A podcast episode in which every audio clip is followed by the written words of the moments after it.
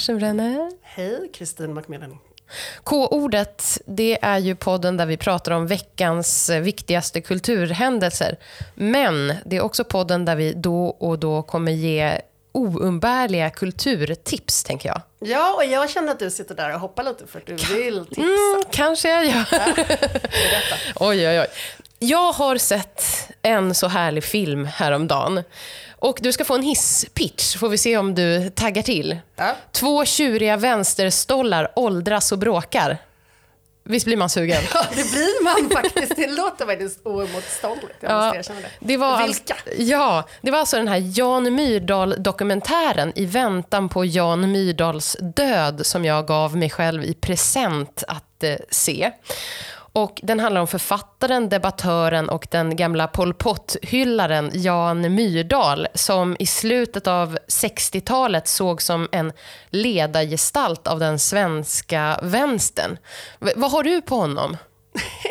Nej, men förutom att han har liksom alltid, alltid funnits där och kanske blivit surare och surare med åren, så har jag faktiskt en liten så personlig, privat, väldigt, väldigt privat aspekt av Jan Myrdal, nämligen att jag hade en sånt där, jag ska tala, jag är vuxen och ska tala ut med min pappa om min barndom lunch. Det här var Oj. jättemånga år sedan. Men den urartade i att han började kalla mig för Jan Myrdal. Varför jag blev så rasande så jag var tvungen att lämna restaurangen och gå ut och kedjeröka två cigaretter.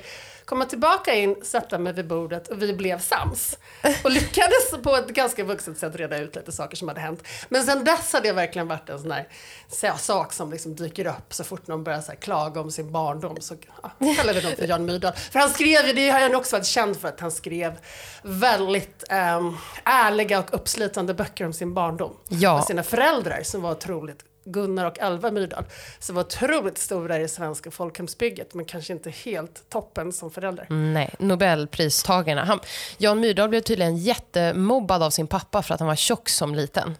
Men han är också känd för att vara väldigt fixerad vid könet och att som 80-åring ha träffat en 35 år yngre sexuellt mycket utlevande kvinna. Det handlar inte så jättemycket, tyvärr, om det i dokumentären. Men eh, det handlar nästan lika mycket om författarens vän, eller ska vi kanske säga frenemy, alltså både vän och fiende, hotellentreprenören Lasse Diding, som driver det här mycket kända Leninbadet i Varberg. Och Diding är då ett gammalt superfan av Jan Myrdal som han tidigare har dyrkat som politiskt rättesnör och nästan som en fadersgestalt.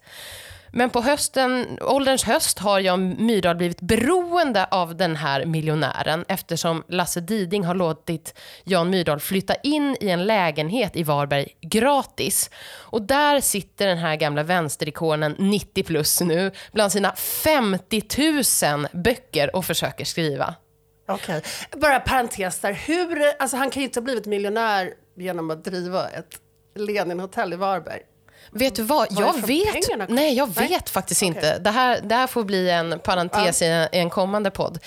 Men eftersom eh, Jan Myrdal är en skrivande människa så vägrar han sluta vara en skrivande människa. Han kan liksom inte släppa tanken på att författa någonting viktigt igen. Och, och det kan man ju verkligen förstå, tänker jag.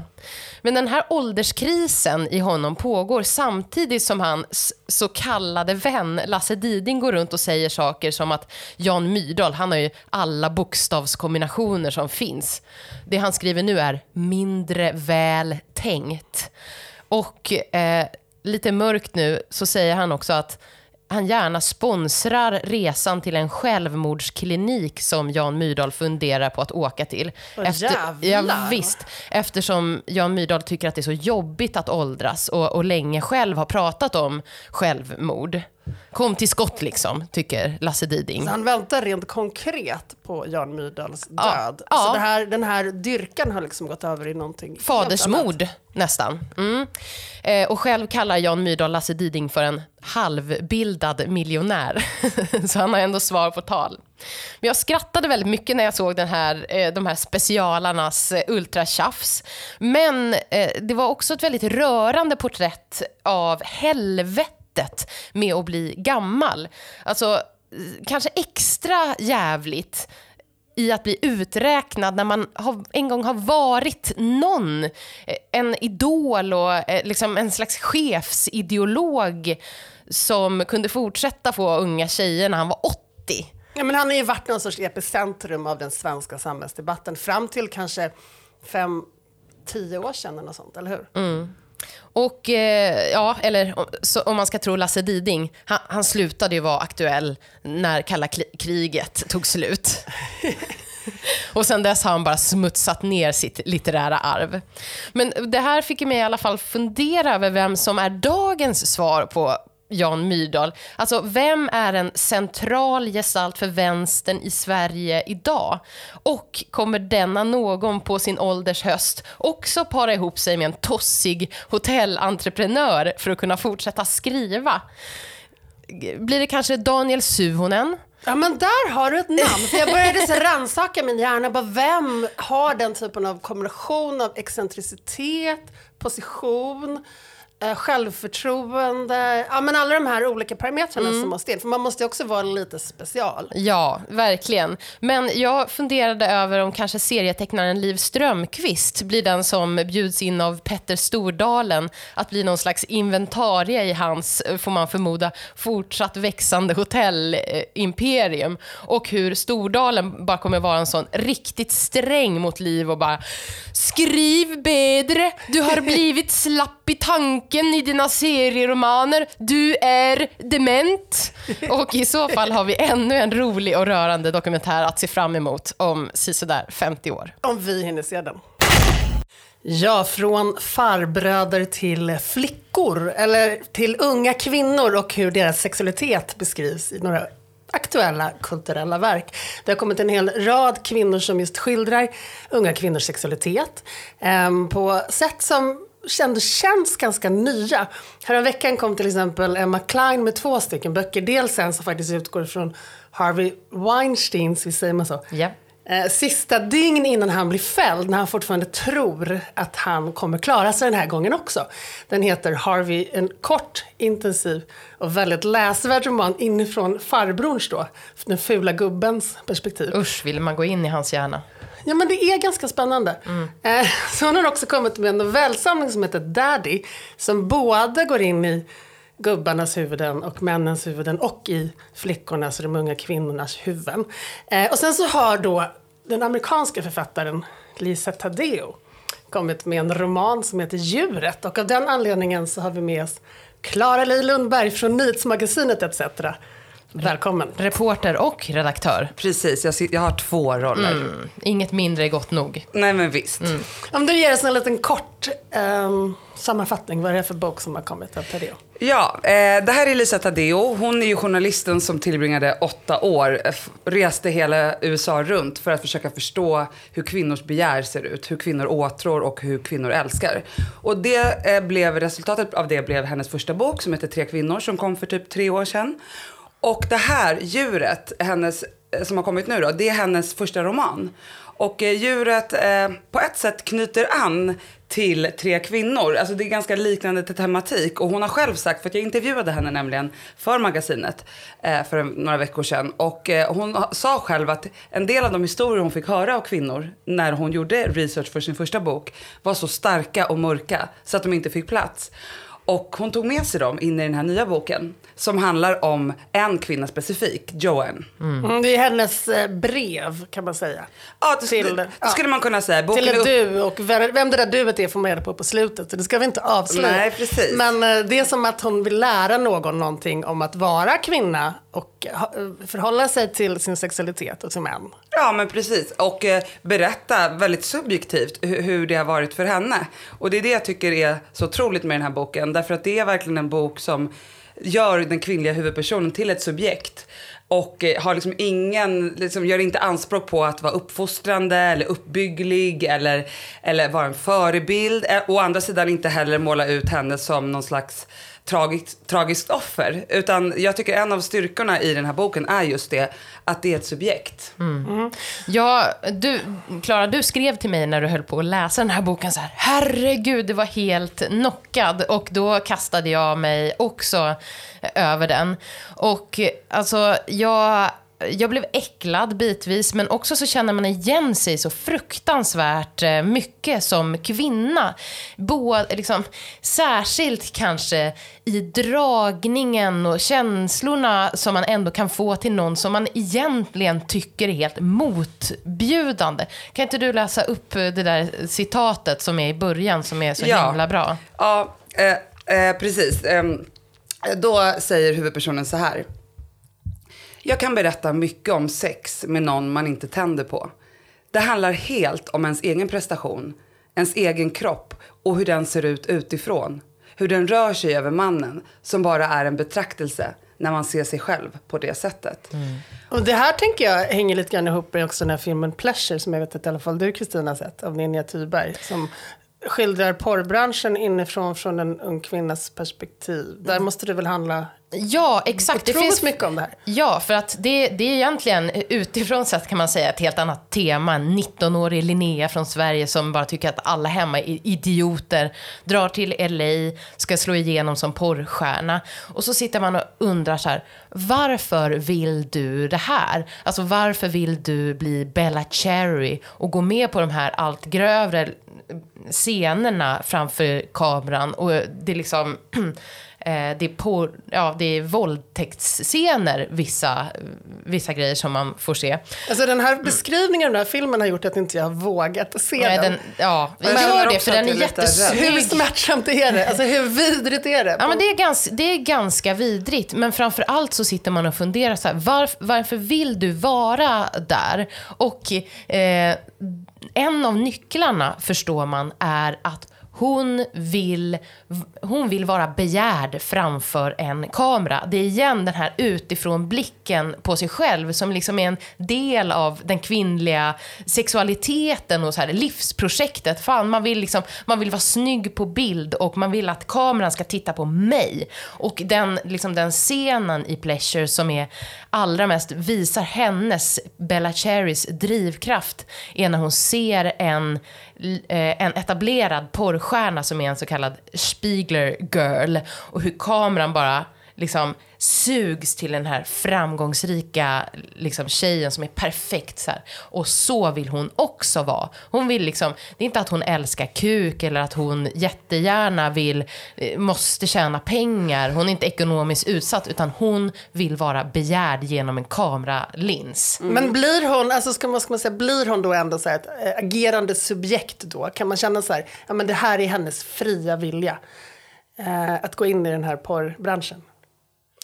Ja, jag, alltså jag vet inte. Jag först, det är kanske en svaghet med filmen, att man inte riktigt förstår det. Men samtidigt så är det liksom väldigt så här, samtidstypiskt att det, vi ser oss fortfarande ut, utifrån. Och eh, när jag läste det här citatet i Lisa Taddeo-boken så, liksom, så knöt de ihop sig. Så här, just det, det är det här liksom, det handlar om. Man har sex med någon man inte tänder på. Och det handlar liksom om att se sin kropp utifrån. Det, liksom, det är svårt att komma bort mm, från det. Men, men, men, jag tänker, precis, och jag tänker också att det, det utgör en del av en väldigt specifik kvinnlig upplevelse som också handlar om någon slags autoobjektifiering. Liksom, mm. att, att man, man har internaliserat på något sätt den manliga blicken på sig själv så att man till, till slut också kan tända på, alltså det är som ett narcissistiskt begär blir det till slut. Och det är det jag tycker eh, Lisa Tadeo beskriver så bra. Hon, hon, skriver också så här, jag känner mig snygg av sex. Mm. Och det tycker jag också så här, fångar det där. Och jag vet att när jag även innan jag läste den här boken har pratat med, till exempel med manliga vänner om det här då, då, är de helt oförstående och säger vad, hur kan man ha sex med någon man inte är tänd på?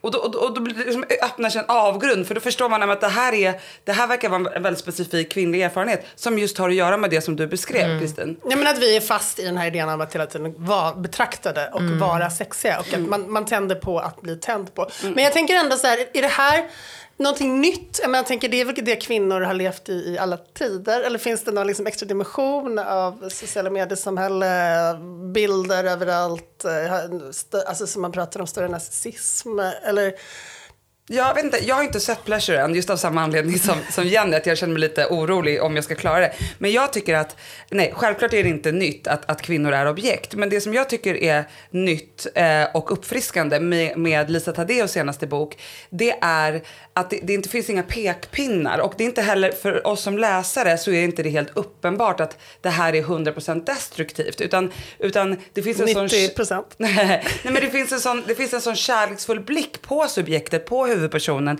Vad är det att vara kvinna? Eh, och det, det upplever jag i alla fall som en, en, en ytterligare nyans i mm. samtidslitteraturens eh, skildrande av sex. Verkligen, och jag tänker den är ju verkligen full av gråzoner. Alltså det finns ju rena övergrepp skildrade och sen finns det rent samtycke, sex som bara är härlighet och sen finns det en, alla, alla gråzoner som skildras här väldigt, väldigt Ja, men i, i, precis och detaljerat och, och liksom otroligt trovärdigt. Så det är en otrolig styrka. Men jag tänker att det har ju också kommit väldigt många svenska romaner på senare år som just har skildrat alltså så här, unga kvinnor som har väldigt många sexuella liksom, relationer och, men ganska tveksamma, som Sofia Stenström och en av mina favoriter, Magic Love Pixie, som kom för ett år sedan. Bara ett exempel bland jättemånga. Um, och någonstans undrar man ju, för den där, man tänker den sexuella revolutionen var ju 60-70-tal och då skulle alla vara fria. Och så här, Susanne Brögger skrev härliga böcker om underbart det var att ligga runt. Mm. Och Erika Jong skrev också om härligt det var att ligga runt. Och sen så svängde den där pendeln och så var det plötsligt inte alls, skulle man plötsligt lära sig att säga nej istället.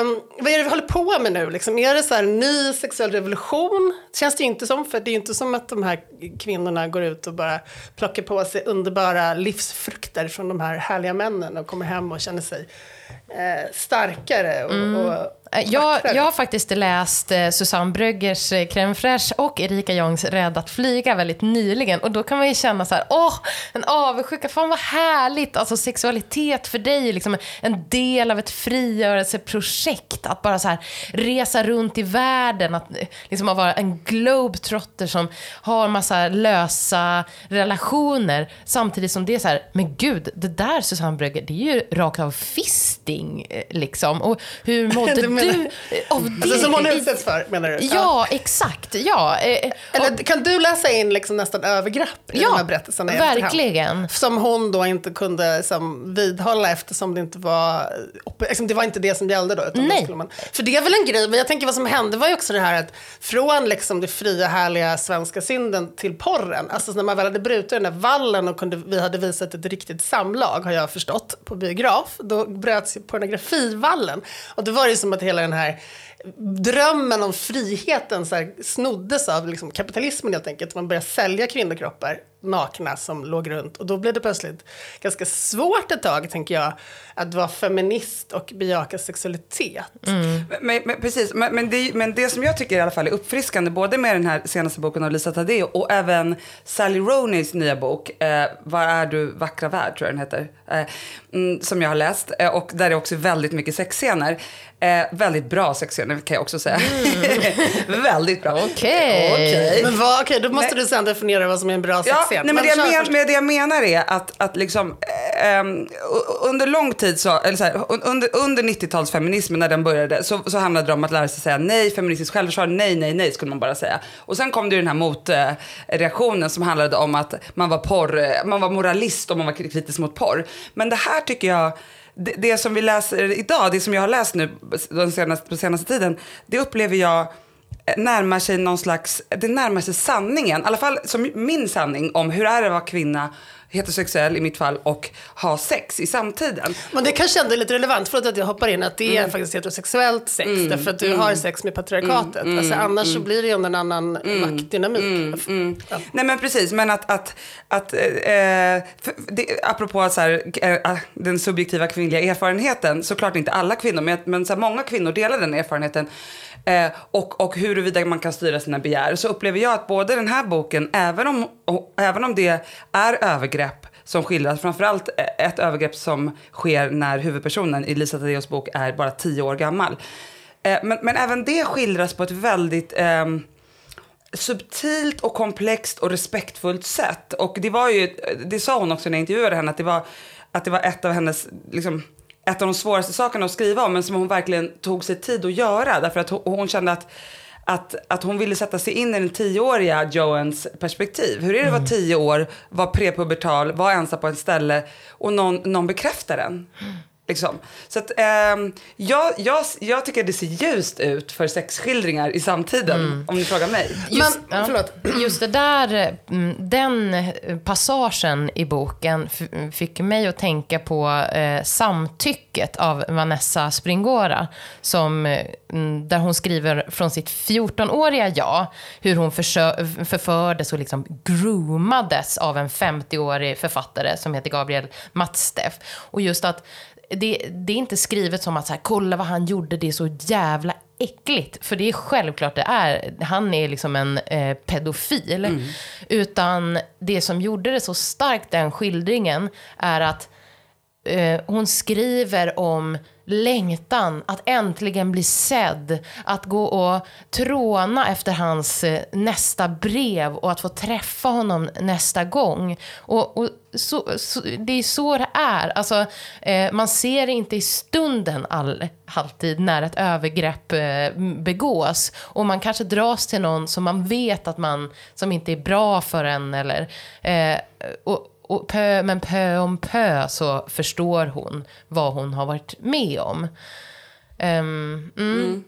Men tänker ni att de här eh, ändå ganska stora mängden av om man säger, komplexa kvinnliga sexskildringar som kommer nu på olika sätt, det är liksom ett sätt att försöka så här, bearbeta och förstå hur det är att vara en sexuell varelse som kvinna i ett patriarkat? Eller är det liksom som en sorts, vad ska man säga, dom över hur jävla illa det funkar att försöka vara en fri sexuell varelse som kvinna i ett patriarkat. Nej, men det som är skönt är att det inte är uppläxande romaner. Det är inte så här en utopi, så här ska härligt sex vara. Det här är samtycke. feministiskt nej, sex vara. Nej, nej, nej, nej. Och det är inte heller så här, titta här, så det här är fel, kolla vad hemskt. Utan det, det är allt, alltså det är livet liksom. Och det är så, det är det som gör det till bra konst, tänker jag. Och jag tänker också att det här, det vi kan se nu är, är försök till att förstå sexualitet och sex som en liksom vital och, och central del av våra liv. Och liksom, då pratar jag såklart inte om att, liksom, att genomföra koitus eller ha sex. Men överhuvudtaget att, att att liksom, det kanske är där vi håller på att landa, därför att det är ju uppenbart att, och det sa ju redan Freud, liksom, eh, att, att eh, sexualiteten och vår sexuella agens och vilka vi är eh, när vi har sex eller när vi upplever attraktion eller har begär, det är en jätteviktig del och erfarenhet av att vara människa och därför också av att vara kvinna i det här mm. fallet. Men samtidigt tänker jag just att, att vara kvinna i det maktsystem som... Alltså det, det handlar ju sällan om då ren sexualitet utan det är ju en, en väldigt komplex liksom, mix av olika eh, vilja att ta, som så här, eh, att ta makt eller att återta makt eller att förtrycka varandra som gäller sexualiteten ibland kanske just används bara som, en, som ett vapen mer än Alltså så här, att det inte kanske drifterna som är det centrala utan det är snarare... Nej men, nej men självklart tänker jag, precis, självklart tänker jag också att det är klart att det, det, det, sker ju i en kontext och det påverkar ju hur vi upplever saker. Men, men jag tycker i alla fall att det är Eh, att det är liksom, ja, positivt, låter så hurtigt att använda det mm. ordet. Men jag tycker det är en spännande utveckling i alla fall, om vi, om vi nu håller oss till samtidskulturen liksom, och framförallt litteraturen. Att, att ge sexualiteten den platsen. Och, och jag menar, de här, det som du pratar om, en feministisk blick på kvinnors sexualitet, det tycker jag finns både i, i Sally Roneys böcker och i Lisa Tadeos böcker.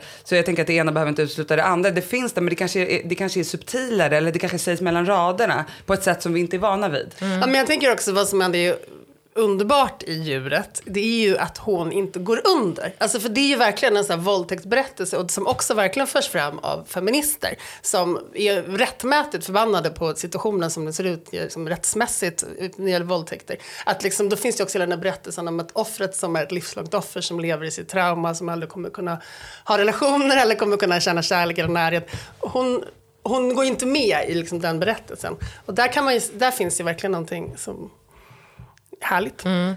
Jag lyssnade idag på några klipp ur Margot Dietz, alltså den här jättekända influencerns nya sexnovell som också har blivit en, någon slags ljuddrama.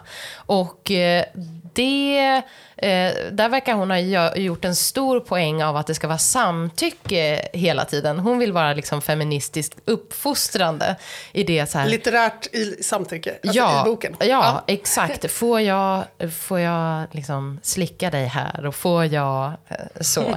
Men eh, mm, däremot så verkar den inte vara särskilt upphetsande, vilket var då ambitionen.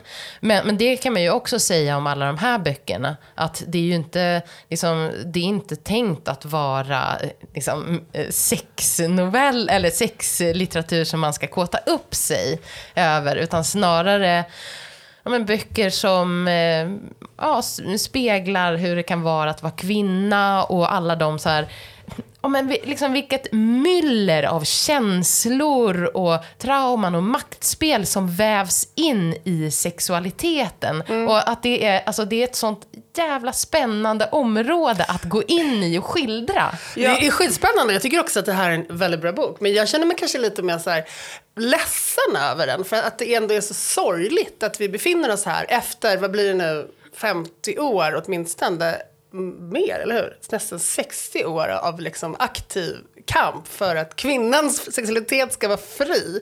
Och så är den så jävla långt ifrån fri. Ja, eh, eh, ja det, jag vet inte riktigt om jag håller med dig. Eller, jag, tänker att det som, det som gör att jag inte blir deppig av den här boken, Djuret, utan tvärtom, tvärt, alltså jag, ja, jag är fortfarande hög på upplevelsen. det är ju att hon, att huvudpersonen är så, det är som att hon har gått 20 år i psykoanalys. Alltså hon, har för, hon har sån koll på sitt inre, hon har sån koll på sina trauman. Hon vet precis vad som har hänt. Eh, om ni tillåter mig så vill jag bara läsa eh, jättekort en, ja. en eh, som, det här handlar ju framförallt om att vara kvinna i ett heterosexuellt förhållande. Och det här beskriver hon då sin, sin älskare som är gift, som är, han är besatt av henne. Då säger hon så här. Han liknade vårt förhållande vid myten om Ikaros. Han var Ikaros och jag var solen. Sådana repliker, som jag trodde fullt och fast på och gör än idag, äcklade mig. Vilken tjej vill vara solen över ett rike hon inte ens vill vistas i? Wow. Mm. Alltså det är otroligt. Alltså det, det, är en otrolig bild av vad det kan vara att vara eh, kvinna eh, i, liksom i en heterosexualitet och i ett patriarkat och i en samtid. Men att hon kan beskriva det så, alltså det är så poetiskt. Och det, det och det, det tycker jag är den främsta anledningen till att jag inte upplever henne som ett offer. Och det tycker jag är upplyftande. Liksom. Mm. Mm. Om vi ska spana framåt då, Jenny. Du verkar vara liksom lite sugen på eh, lusten, äventyret, gna, gladknullet igen. Stämmer? Kerstin Thorvall. Är det, henne, är det Kerstin Thorvall? Kerstin Thorvall, gud vad hon var deprimerad ja. och ledsen. Och det, det, är så, alltså när man läser om de böckerna, det är faktiskt bara hemskt. Jo, men sen åker Jag tror Erika Jong är väl den gladaste av de här, är mm, inte det? Ja, alltså, den, där är det knapplös knull på riktigt. Mm. Nej men alltså det är klart att man längtar efter det, gör man inte det? Eller gör inte ni det? Men då tycker jag att du ska läsa eh, Sally Rooney's nya bok. Jag tänkte mer i världen, i ja. verkligheten. Jaha, ja, ja. Att uh, min dotter ska kunna gå ut i en värld där hon kan vara så här, tjena mitt bena, du var snygg, ska mm. vi knulla lite? Utan att det blir komplicerat. Just det, men de skildringarna tycker jag nästan är, finns mer i tv-serier och på film just nu. Till exempel i ungdomskulturen och eh, till exempel Normal People, också av Sally mm. Rooney, som blev en jättesexig tv-serie med trevande händer och, och jättehärligt sex. Mm, men då kan jag oroa mig för att vi lurar barnen att tro att världen är så där knapplöst härlig men nästan egentligen är så där hård och vidrig som Elisa ja, men Det är både och. Det är det som är grejen och det är det som är att balansera sin sexualitet i en liksom uppfuckad värld. Ja, men när man då får kliva ut och vara den fria kvinnan utan att förstå det här mm. så kan man ju råka ganska illa ut. Ja, men jag, jag vet inte, men jag, jag, tro, jag, jag, liksom, jag tror att uh, utopier gör oss olyckliga. Jag, jag tror snarare på att gräva i, i vårt inre. Och jag, jag tänkte på det nu när du sa så här, att vad du önskar att du kan säga till din dotter. Uh, jag kommer ihåg när jag jobbade på kollo så var det väldigt mycket så här, vi måste lära tjejerna och säga nej. Och, uh, liksom, det var mycket så att vi skulle skydda tjejerna. Liksom, men, men, men, men, det var ingen som pratade om så här, ja men vi, måste, vi, måste, vi, vi snackar sex med tjejerna och, och liksom, det var hela tiden skämt om att de unga killarna kanske hade runkat på morgonen. Men det var aldrig några sådana skämt om unga tjejer. Så jag tycker personligen att vi behöver vi behöver, nu låter som en agitator, men jag, jag, jag, så här, jag längtar efter eh, porrbefriad, lustfylld liksom, eh, eh, sexualundervisning och sexskildringar mm. eh, som inte är uppläxande men som också är väldigt här, tydliga på något sätt i vem som är subjektet, vad händer och så vidare. Men ah, det är svårt. Det är svårt mm. att ja, men Jag tänker så här, jag håller helt med dig och tjejer måste lära sig att våga säga ja det är superviktigt, annars kan man inte säga nej. Och sen tänker jag också att de måste också lära sig att det fortfarande finns ett patriarkat. Vi kan inte skicka ut dem i en drömbild av en frihet som inte existerar. Jag tror att det är det jag menar. Där kan man ju verkligen springa rakt in i fucking bergväggar många gånger om. Mm. Vi får lösa det här på några år tills våra döttrar blir eh, tillräckligt stora. Och eh, med de orden så tackar vi för denna gång av K-ordet. Idag med gästen Klara Li Lundberg. Tack, Tack. snälla. Vi hörs om en vecka.